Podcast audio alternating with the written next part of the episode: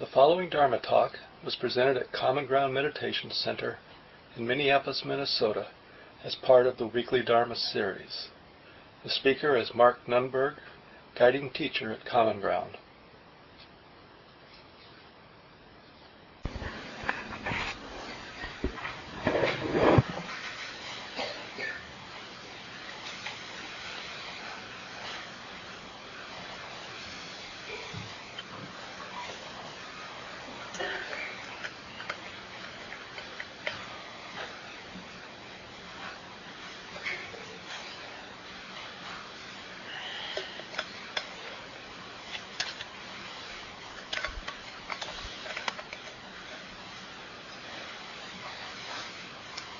Welcome everyone, nice to see you tonight.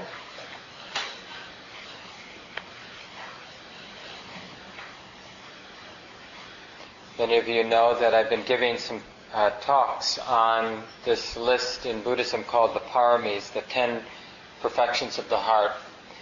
And we started in the spring with generosity, or dana, and now I'm talking about sila, which means morality, or another word that's nice is integrity. And the thing about these 10 qualities of the heart, they really point to the same thing.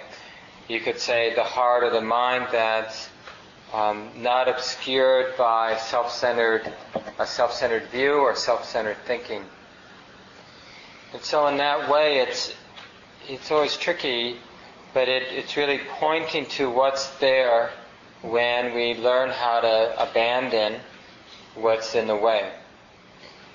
And so in this sense, every way in, these 10 different ways in to what one Thai woman saint calls it the normal mind, or the natural mind. You know, all the different ways into it, it reveals something that is natural, and it has some real power to it because it isn't constructed. It isn't something that we invent. And I've been thinking about this a lot, and I've been mentioning in the talks this week something that I came across when I was on retreat out at IMS in the fall. And then they have a 3-month retreat, or they used to have a 3-month retreat from late September to late December, and somewhere in November they'd get enough cold weather that they'd get these frost heaves. And I would do the same walk every day, and so I'd notice, you know, all of a sudden the ground would swell up. I mean, not all of a sudden, but like one day it wasn't and the next day it would be. And even if there were a big rock along the path, that rock would get pushed up. And this is just that natural force. When water freezes, you know, it expands as it goes from water to ice. And that chemical or molecular change causes this expansion to happen. And in a way, it's unstoppable. And this is the thing about natural forces. You know, when the conditions are right, there's not really anything you can do to stop it. You know, when things shift and winter shifts to spring, it's not a lot we can do to stop the change from winter to spring. And the same thing with ice, water turning to ice. There's not much we can do about it. This is the same thing with this force of morality, or sila, or integrity. Often when we think about it as an imitation, like I should be restrained. You know, I should not tell lies. I should not gossip. I shouldn't take things that aren't mine. And it's really like it's not really coming from a deep place, a natural place. So in Buddhism, instead of, you know, the Buddha didn't teach us to try to be a good person. He suggested that we try to understand the mind. And in understanding the mind, or in understanding the heart, we begin to sort of understand how the natural forces work. Like the natural force of ignorance. Ignorance is also a natural force. It doesn't come from outer space. It's just part of the different natural forces of conditioning, causes and conditioning, affecting our lives. And the same with wisdom. And the more we understand the mind, then the more we understand how to align with some forces and to not be aligned with other forces. And some forces have more resonance than other forces. You know, as powerful as the force of greed appears in the world, or the force of aversion appears in the world, they're not the strongest forces. And this is, I mean, we could argue this. I don't think we should take this on belief, but we want to discover this in our own mind, like what patterns or forces of habit have more resonance, more strength. So even though, for example, kindness or patience or gratitude or forgiveness, kindness may not feel very strong as sort of personality habits, doesn't mean they're not ultimately more powerful forces. So one of the confusing things is we often are confused by the momentum of the habit. And then it's like, well, we sort of define ourselves by what has a lot of momentum. But that's not necessarily who or what we actually are. It's just what has a lot of momentum. And we can, in a way, give up on ourselves, you know, especially as we start to practice mindfulness and we become more sensitive and we notice our conditioning, our habit energy, because we're not so deluded by it, not so distracted by life, and we just see a lot of aversion and a lot of greediness and a lot of just wanting to deny or distract or go to sleep, and it can feel really disheartening.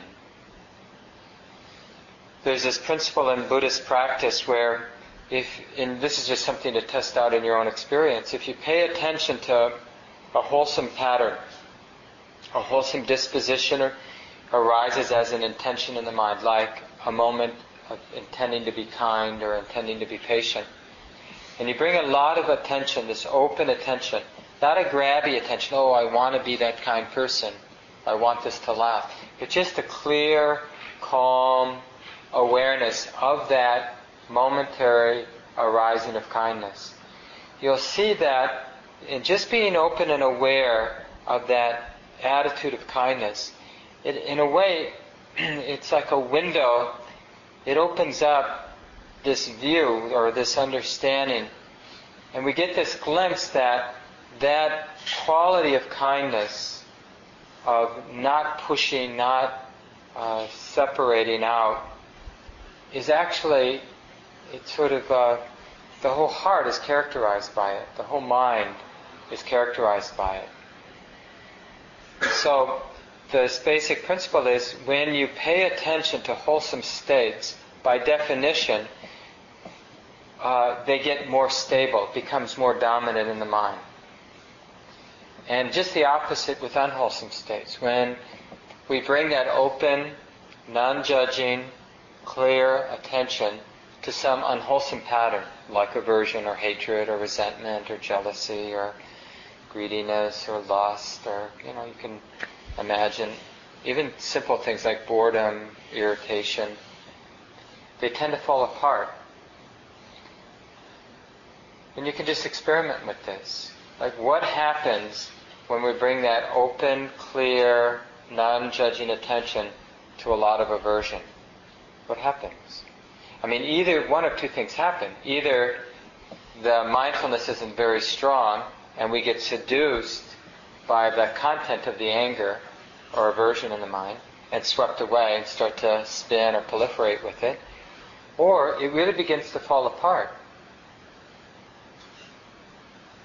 It's like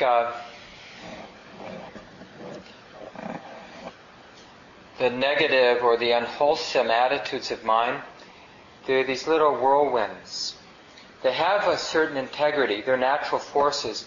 But it's a natural force that's limited. It's like a little storm surrounded by a lot of space, a lot of clear sky. Doesn't mean there's not a storm. But this storm is a relatively small thing. Now, it gets big. Aversion or greed or loss, you know, it can get really big. But in order to get big, the mind, in a sense, has to disappear into the storm. We have to get identified. And, you know, when we look at something, even if it's really small, if we really look at it, we temporarily forget everything else. You know, if a little ladybug landed here on my notes, you know, and I really brought my attention to it and really just allowed my mind to absorb into it, you know, I temporarily forget everything else. And my whole world is this observation of this little creature. You know, we know this experience. You know, we know how we can disappear into little storms. We do it all the time, little obsessions. Except they're not actually little. They're only little when we have the perspective of wisdom. But when we're actually caught up in the storms, it feels like it's our whole universe, doesn't it? It's like, this is the truth. This is what's happening. And it's as if there isn't anything else. We lose the sense of space or perspective. This is really the definition of ignorance in Buddhism. It's like we misperceive reality. We misperceive the way things are because of this capacity we have to be blinded by our own attitude, our own sort of storm that we create.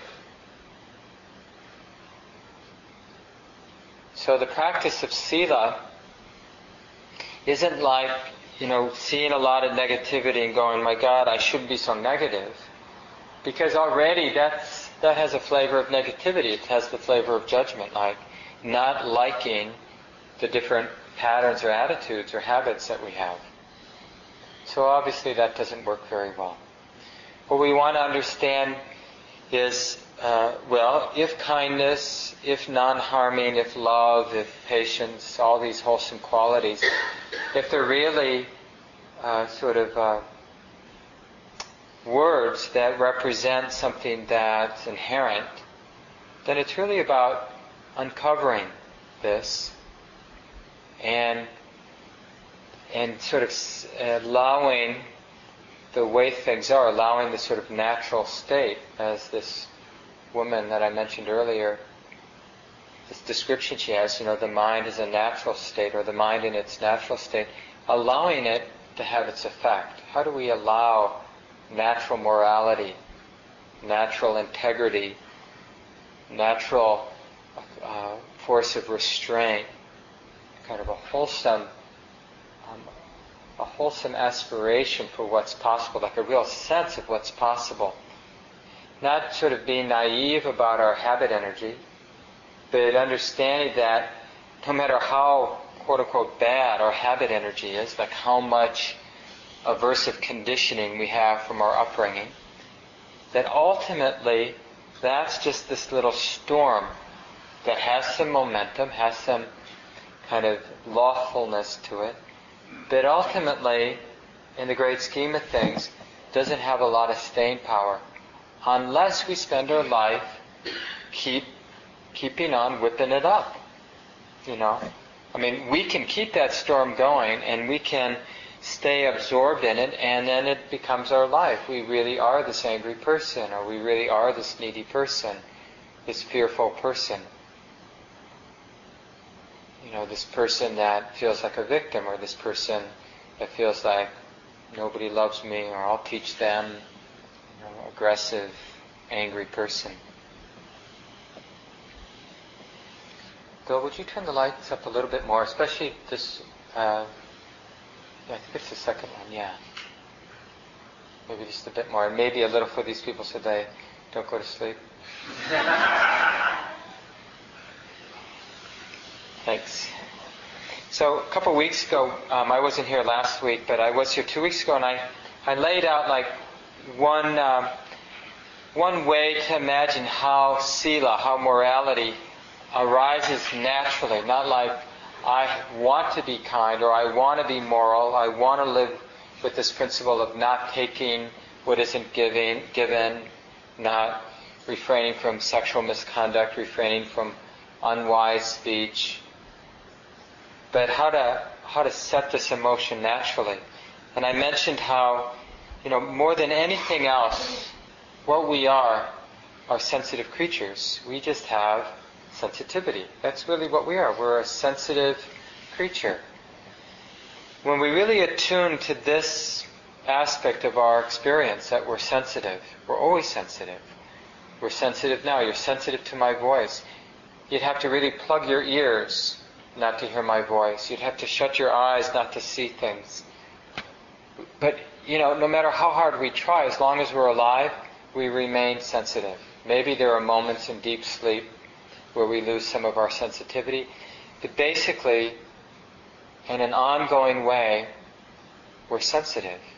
And the more we attune to that, the more we begin to notice that not only are we sensitive, but we're not in control of sensitivity. So in a way, we're vulnerable to whatever sense experiences around the corner. And this is disturbing for human beings, which is why we often try to control our experience, try to control what's going to happen next. But the more we just sort of settle into this truth of sensitivity and the vulnerability that that implies, the insecurity that that implies, if we let ourselves really sink in, then compassion arises from that. We have to really feel or know insecurity before the natural arising of compassion for our own predicament. We appreciate. The heart, in a way, is tenderized by this situation, this existential situation, which is there's a sensitive being that's not in control of what's coming and going. I mean, even just reflecting on it intellectually, we can see that. You know,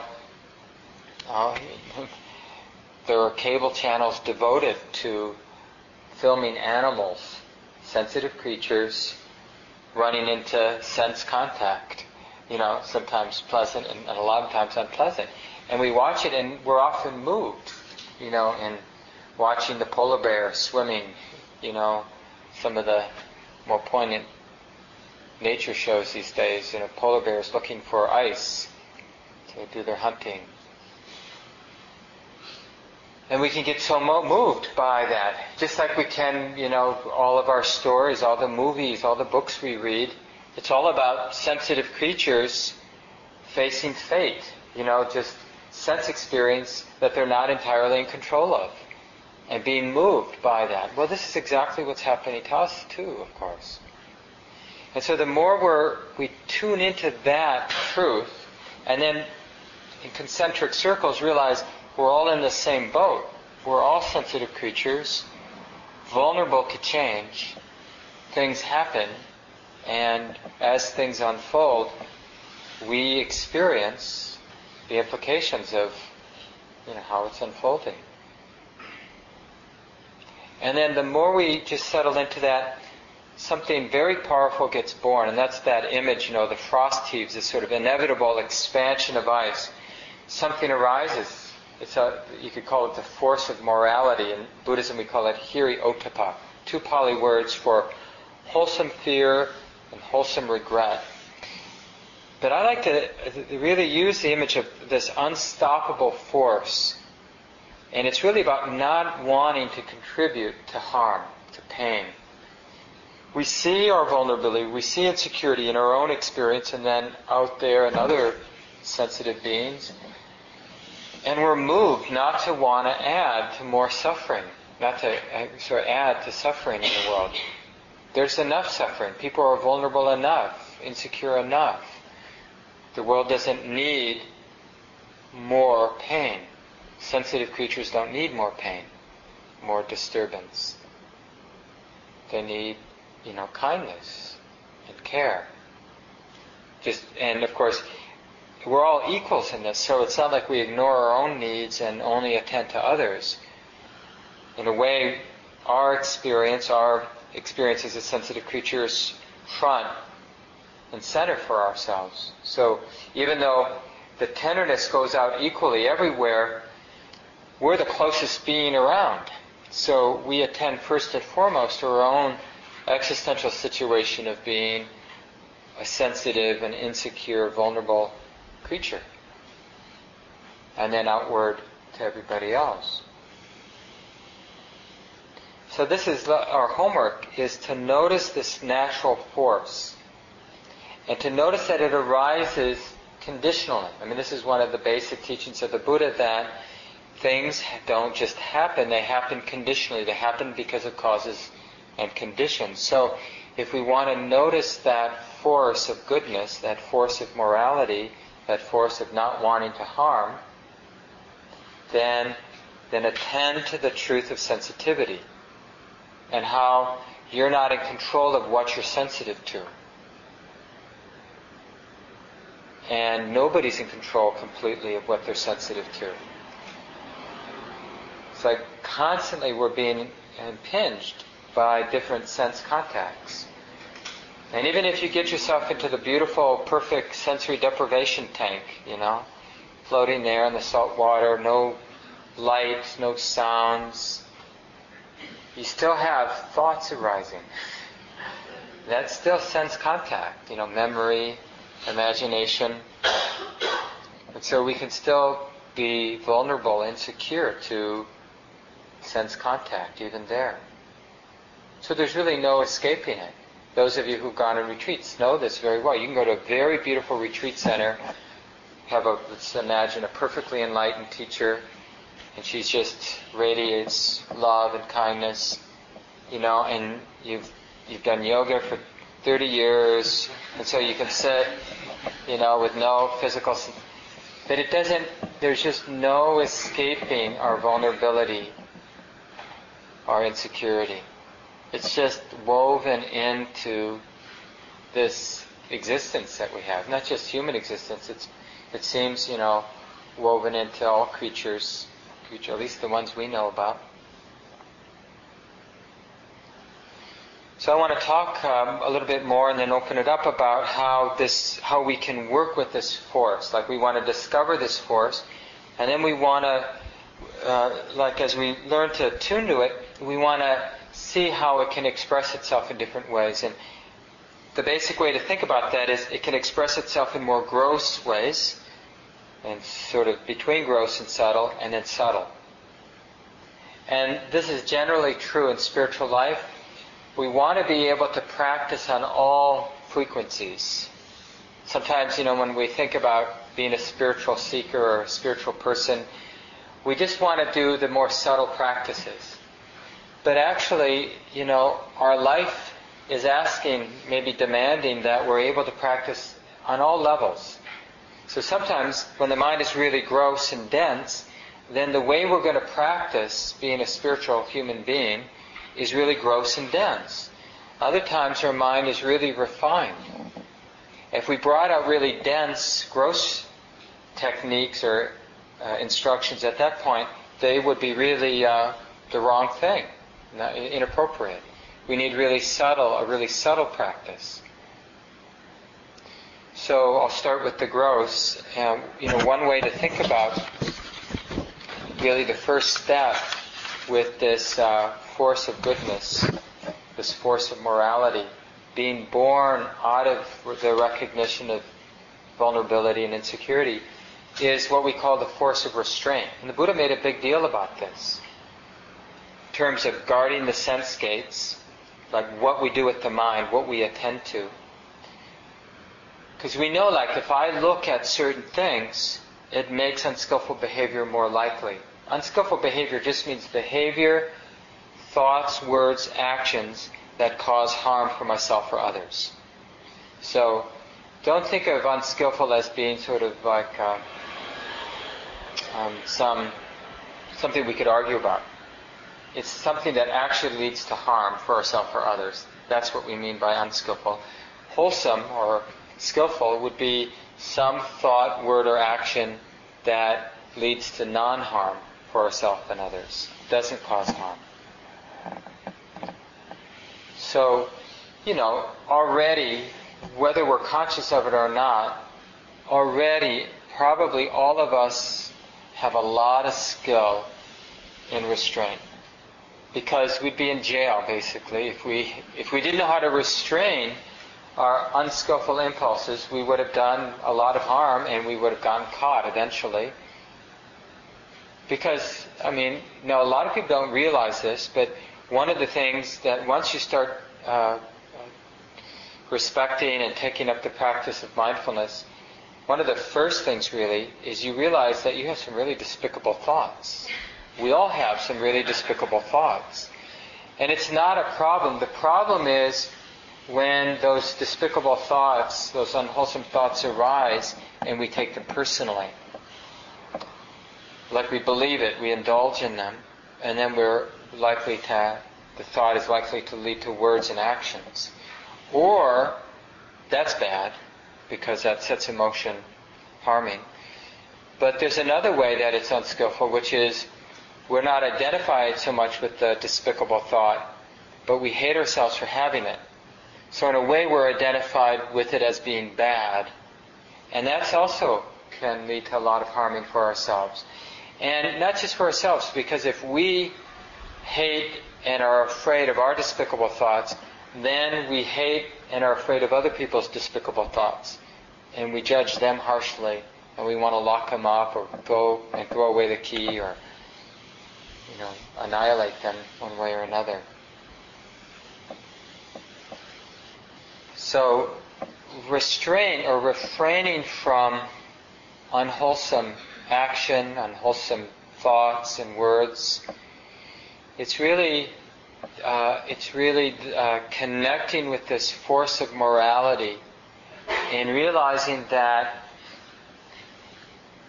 it's better to do something, even if it's not that effective, it's better to do something than just to let unwholesome thoughts go out into the world.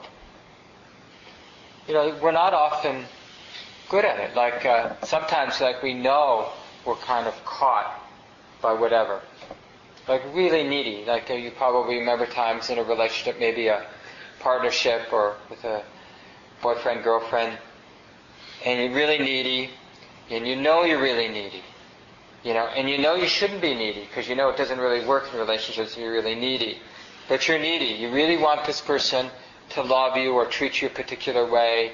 You feel really vulnerable that they might not like you or, not treat you in a particular way.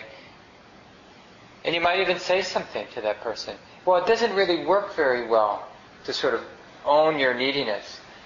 That it may be a lot better than just acting out the neediness. To sort of say, I'm really needy.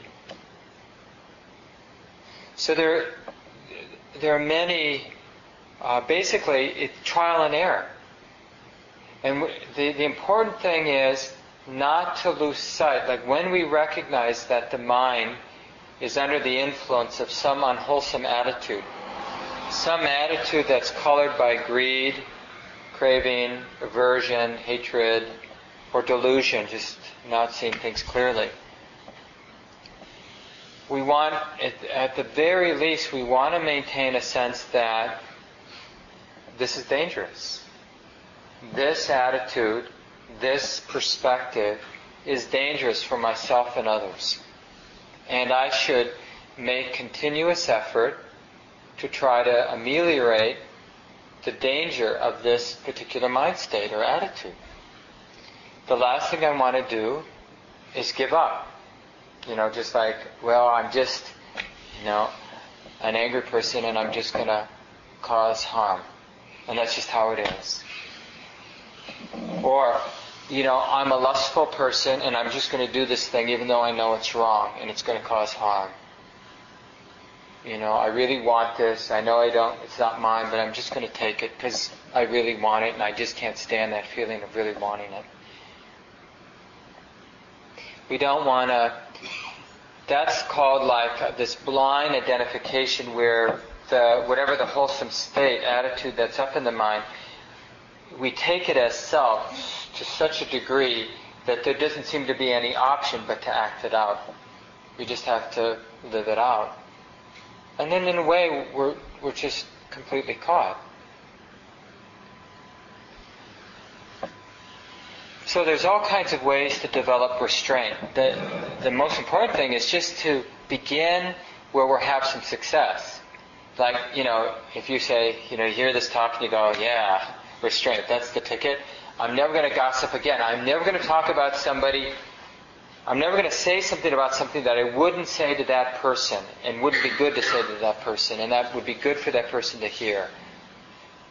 You know, because it won't be long before we fail, and then we start to doubt it, that our capacity to sort of refrain from acting out unwholesomely.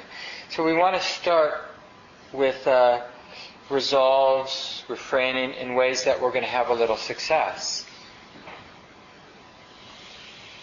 Whether it's around food, whether it's around relationships, whether it's around how we take care of our bodies, how we take care of our relationships, how we're going to interact with our kids, our parents.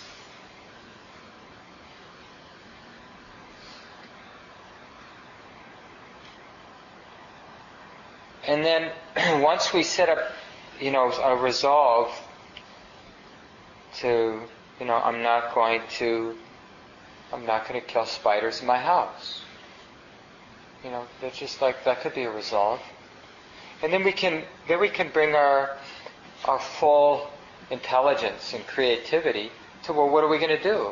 You know, appreciating that I feel insecure, you know, to sense contact of seeing spiders, including the sense contact of our imagination that they're crawling on me when I'm asleep. You know, so we can have compassion for our predicament as a sensitive creature, but we have this resolve. So now there's this creative tension between the resolve and our own sort of attitude and fear and, you know, just our own, what's alive in our heart. And then we bring our intelligence to, well, how can I take care of both?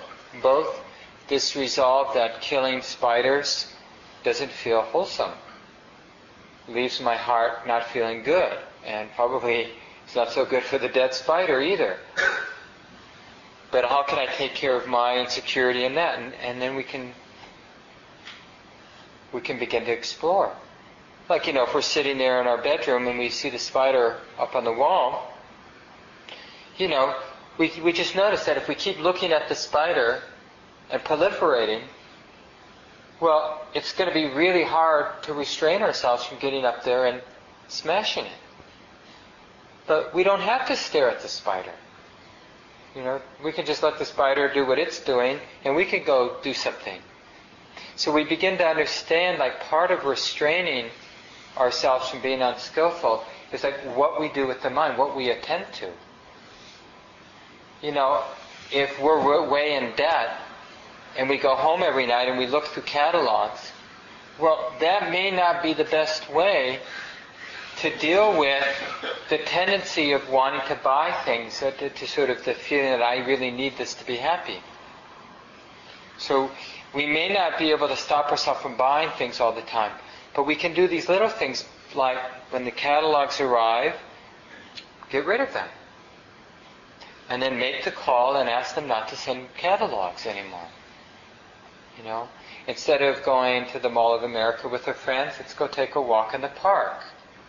You know, why be around things that activate a lot of our own unwholesome attitudes? If there's somebody you have a lot of resentment or anger or neediness around, well, maybe it's good to avoid that person for a while. It's not that that person's evil or bad, but what arises in conjunction with being in the proximity of this person isn't good, so we avoid it. You know, if we have problems with alcohol or drugs, then we avoid being in situations where there's alcohol and drugs. It's a lot easier to be skillful if we're in a wholesome environment. I mean, one of the nice things about a place like Common Ground is that it really brings out a lot of wholesome qualities. Now, there's probably not anybody in this room that if we took them and put them in a particular situation that activated a lot of their unwholesome tendencies, that a person, any one of us in this room, could do really terrible things. For example, you know, if we put a Bonnie in the, you know, in Iraq or Afghanistan in the middle of a really terrible or tenuous combat situation, you know, the kind of fear, terror that might arise, who knows what we would do. and how much, we know what paranoia can be like in the middle of the night, when we hear a sound we don't understand. Well, imagine we're around, where there are a lot of death and gunshots, and, imagine what we do with that kind of paranoia, and with a very efficient killing instrument in our hands. Who knows what we would do, the kind of decisions we'd make. So we want to begin where it's easy and develop confidence in the power to restrain ourselves from doing what's not skillful. And it's the opposite of that is to feel that whenever a force of emotion arises, that we have to act it out. That's what would be a good definition for an untrained human being, is somebody that when some emotion, some attitude arises in the mind, the person just assumes, well, I got to act it out, because they're like blind. It's like they're a robot. We're a robot when we're in that situation. I have this lust, I'm going to act it out. I have this anger, I'm going to act it out. I want to hurt this person, I'm going to say this to them. There's no wisdom sort of as an intermediary. Like, wait a minute. Do I really want to do this? What would be useful here? How can I take care of myself and others in this situation? What might really lead to good results here? So that's one way, one of the three ways you can work with this force of morality is to develop skill with refraining, restraining, guarding the senses, just to maintain and learn how to manage the kind of conditioning that we have, the kind of impulses or dispositions that we have. And the more we skillfully work with them, they get weaker. Our dispositions, our unskillful dispositions, get stronger the more we act them out blindly. But if we refrain, like it gets activated, but we skillfully refrain, then it gets weaker because it's not getting acted out. We're developing the confidence that when it arises next time, we're not going to believe that the only option is to act it out. There are other options. You could just walk away. It's so neat. I used to work with kids with behavior problems in the schools, in Minneapolis public schools, and it's so neat when you can empower a young person to recognize that they have this power to walk away, that they don't have to react reflexively when someone is being mean or aggressive toward them. They don't just have to hit. That there are other options there, or use the words to hit. They can just walk away. And that's like same with us. It is so empowering to know that we don't have to act on every impulse that arises in our minds. Now there's more subtle ways that we want to work with this force of morality. Another one is just to be able to generate an ideal that's inspiring to us. Like the more that we have moments in our life where we negotiate just the difficult terrain of being a human being and having different relationships and also having natural, natural in the sense that it's inevitable that we're going to have attraction to certain things and repulsion to other things. So this is the way it is for us. And to be able to negotiate those repulsions and those attractions without causing a lot of harm for ourselves and others, we start to feel inspired about this possibility. Like we start to trust the goodness of the heart that knows how to be skillful. We trust that this heart creates safety, can create safety. Like we trust it not to make a mess. And not just not to make a mess, but not to also be able to handle other people's messes. So it's not just that we can handle our own unwholesome conditioning, but we start to have confidence we can handle other people's unskillful conditioning. So if Elena comes at me with a lot of resentment, I might be okay, but then, she deserves something because she's so inappropriate. And so, but we can handle that. It's like we can not only diffuse our own stuff, but we can be a force of not sort of giving other people things to bump up against. So in a way, their resentment or their sort of forward aggression or whatever, someone's acting out their victimization or aggression, either one, it's like we can be with them in a way that makes it all fall flat, like it's not feeding their disposition, their habit. So we become a real force for good. And then this can become an inspiration for us, like remembering this. You can just give it a name, like kindness, or patience, or gratitude, or the strength or power of forgiveness, or just equanimity.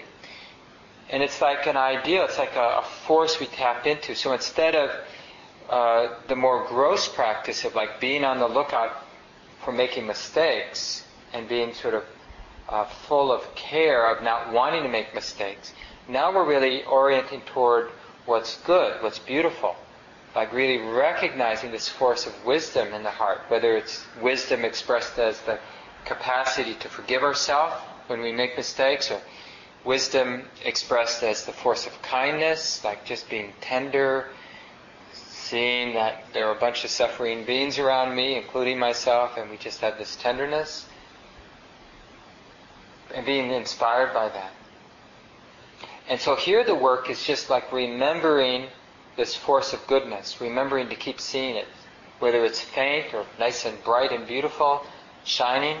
Either way, we just keep attending to what's beautiful in the heart, what's good in the heart, remembering it. It's really the power of remembering what's good, where the restraining is really remembering the possibility of making a mistake and not wanting to make mistakes, because there are enough mistakes.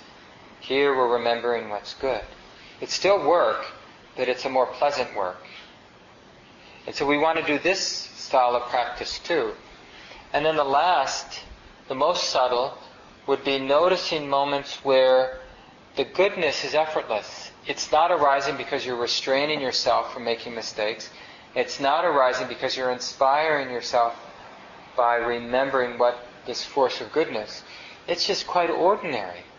It's really seeing that the habit energy of greediness and the habit energy of aversion and the habit energy of distraction or delusion is so quiet, so not on the surface, that it's basically not a force in the moment. And we can really trust it. We can trust the heart. We don't have to like do anything. There doesn't need to be a self doing anything. It's just, this is what we would call like effortless morality, or being a moral human being, being an ethical human being without doing anything. It's not like the result of you doing anything. It's the natural expression of this mind and body, an effortless expression of this mind and body. And I'll just leave it with this image that Joseph Goldstein uses, this story about being on the interstate. And you know, when we're on the interstate, and he used the example, I think, of Dairy Queen, you know, you see the sign, Dairy Queen, 2 miles, you know, exit 325. And you get there, and before you know it, you see the sign, and the next thing you know, you're in the parking lot, or you're up right there ordering your whatever, your favorite dish. And you don't even remember kind of making the conscious choice, evaluating, is this the time, is this the right? You're just there. It's just like this robotic thing, this mechanical thing, where you see it, lust arises, and then in a way we're blinded by the lust. We go unconscious until later when maybe we have a stomachache or whatever the consequence of that might be for us. So given that tendency of our mind, then how would restraint operate? Well, restraint is like we see the sign, and you know, there's a strong force to sort of, we're already, even before we get to the exit ramp, we're already like wanting to turn to the right, wanting to take that exit. And it's like we have to restrain, we have to make an effort to go, you know, stay on the interstate. And the thought comes up, a very powerful thought like, I deserve this banana split. And then we have to argue with ourselves. It's like when we're restraining, there's a place for, honey, listen, you know, you're going to have a nice meal with your friend in 2 hours. You don't need this now. Or you already had a brownie earlier in the day. You don't really need this now. Or, you know, sugar does this to you. Do you really want this? So you're kind of bringing up counter evidence to the force of desire. And this is like the counter-steering that restraint really is. And the second practice where we're working with the ideal, it's like you're forcing, you're training the mind to notice how nice it is to be on this interstate and just cruising along. The straight and narrow life, just the peacefulness of not having to take the exit. So, but we're noticing the positive side of it. Like it's nice just to be cruising along. It's nice not to have to turn off. Just to be moving, sailing through life, no problems. This feels good. And then, of course, the effortless is like you're not disturbed by the signs. It's not like you have to avoid looking at them. You can see, and you can see the Dairy Queen sign, and you can even remember, oh, I remember having a banana split. Those sure taste good. So it's not like you have to be in denial that that would be a pleasant sense experience. But the compulsion isn't there. It's like you're not blinded by pleasantness. Because in a way, the pleasantness isn't landing with a self who needs pleasantness. There's no self. It doesn't mean that you don't recognize that eating a banana split tastes like this. It's the sweetness, it's the smoothness, it's the coolness. It's the crunchiness of the toasted walnuts, the warmth of the hot fudge sauce, that sweet, wonderful imitation cherry. You know, it's all of that. But it doesn't stick. You know, when there isn't a strong or there isn't any sense of a self, then it's just this sort of ephemeral, very light perception, you know, memory of that. And it doesn't take any work to stay on the interstate. And even if we did go off, it wouldn't be a problem either. Because the mind isn't creating problems, isn't turning things into good and bad. This is the dangerous place, and we can talk about this in the weeks ahead. We'll probably take a couple more weeks on morality. But if I forget, let's come back to the danger of this effortless morality. Because people think, well, I don't need any more restraint, any more refraining, because I understand it's all empty. And then I think, well, yeah, I can have sex with anybody, right? You know, I can act on my anger because there's nobody there doing it. And we get Buddhist teachers and other people making big problems. But I'll leave it there. We'll come back to that topic. But it'd be nice to hear from people from your own practice, what you've learned in terms of morality. How you've worked with refraining, how you've worked with ideals. Yeah, Jim? I guess my question is more or less around, can you have a sense of, or a lack of sense of self, no sense of self, being that in the moment, in suchness, connectedness, without the overlay of morality, or is it part of the whole package that you get to the point where you're feeling not feeling connected, totally connected. But morality is obviously is already there, like compassion. You have to feel compassion in order to be to not suffer. Yeah, well, of course we're speculating a little bit because I'm not there. But we can, you know, we have moments when we're in that direction for sure, and so we can maybe get a flavor of what that might be like. But I think it does shift, and I think it's useful to think of this whole idea of morality as a skillful means. It's a training. So the 5 precepts, they're trainings so that we can get to the place where we're independent of training. We're beyond training. Now, we may never get there, but just moving in the direction of this independence feels really right. It seems really wholesome. But I do feel like, yeah, it makes sense that you get beyond the point where morality as a construct isn't useful or necessary. Like the Buddha uses the image that, you know, if there's a flood and you need to get across the flood, you build yourself a raft, you get across the flood, But once you cross the flood, you don't pick up the raft and carry it around with you. You just let go of it. You don't need it anymore.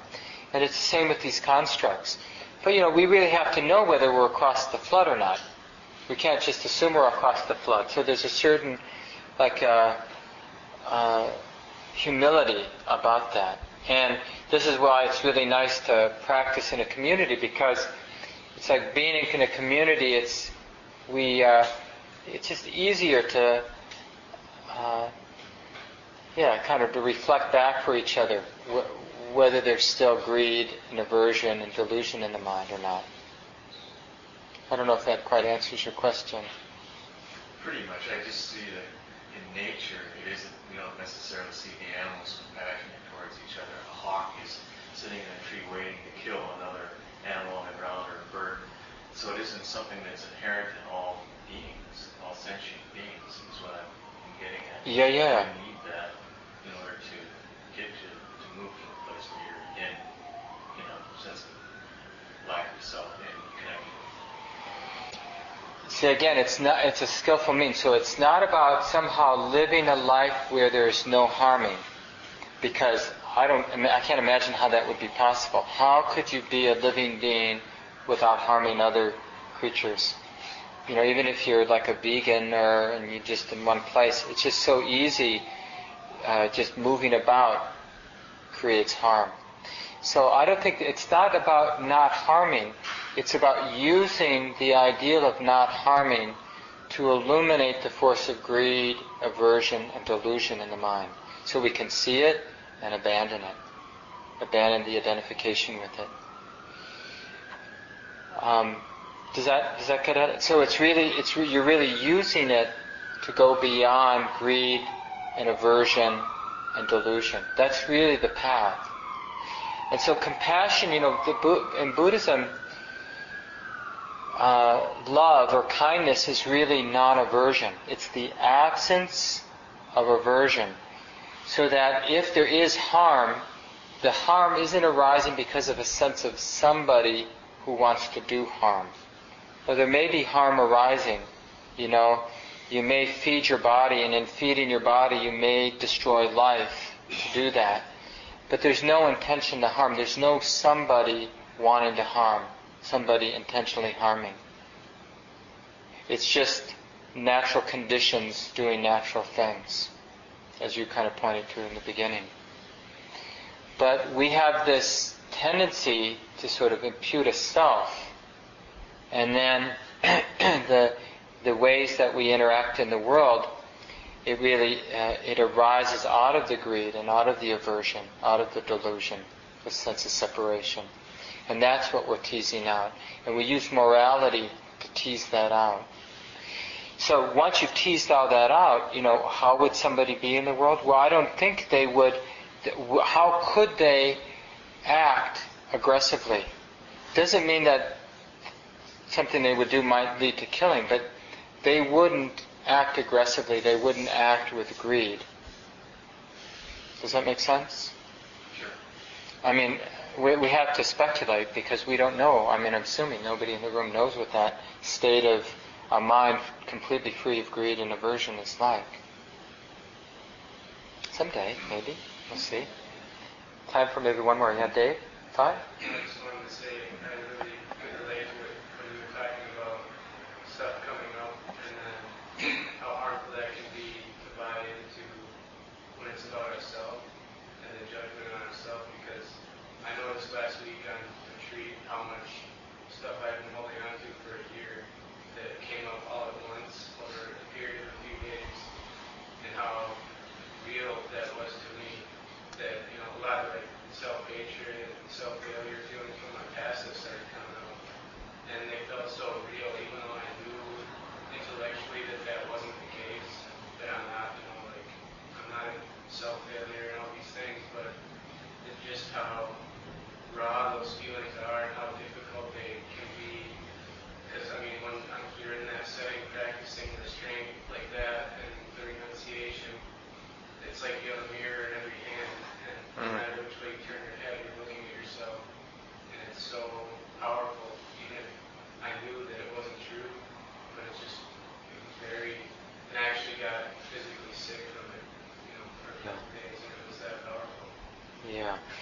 what Dave is pointing to is something that happens whether you're formally, I mean, on a formal retreat. But if you take up this practice, you'll come to times where it's like there's no escape. And so part of restraint is like just staying there, staying in the moment, staying awake. Just that patient endurance with what feels unbearable is really a powerful example of what we've been talking about tonight. And just letting the sensitive creature feel what it feels, and especially in terms of like all of that pain that can arise from our past actions, all the mistakes, all the unfinished business. Yeah, and it's really healing, although it feels overwhelming at times and very confusing at times when we're in those states. This is another time where it's really good to have Dharma friends, people who are doing the practice. But let's leave it here, and we'll just take a few seconds and let go of the words.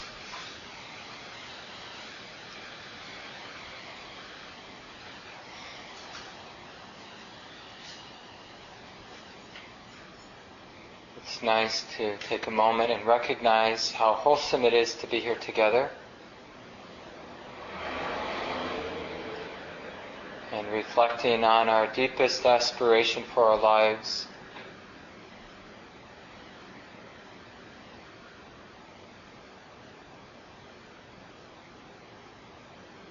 Living this life in a way that supports the happiness and peace and freedom from suffering for all beings, including ourselves. Thanks everyone for being here, practicing together. There's a few more spots in the day-long retreat on Saturday if anybody would like to join in. And there's also... Thank you for listening. To learn how you can support the teachers and Dharma Seed, please visit dharmaseed.org/donate.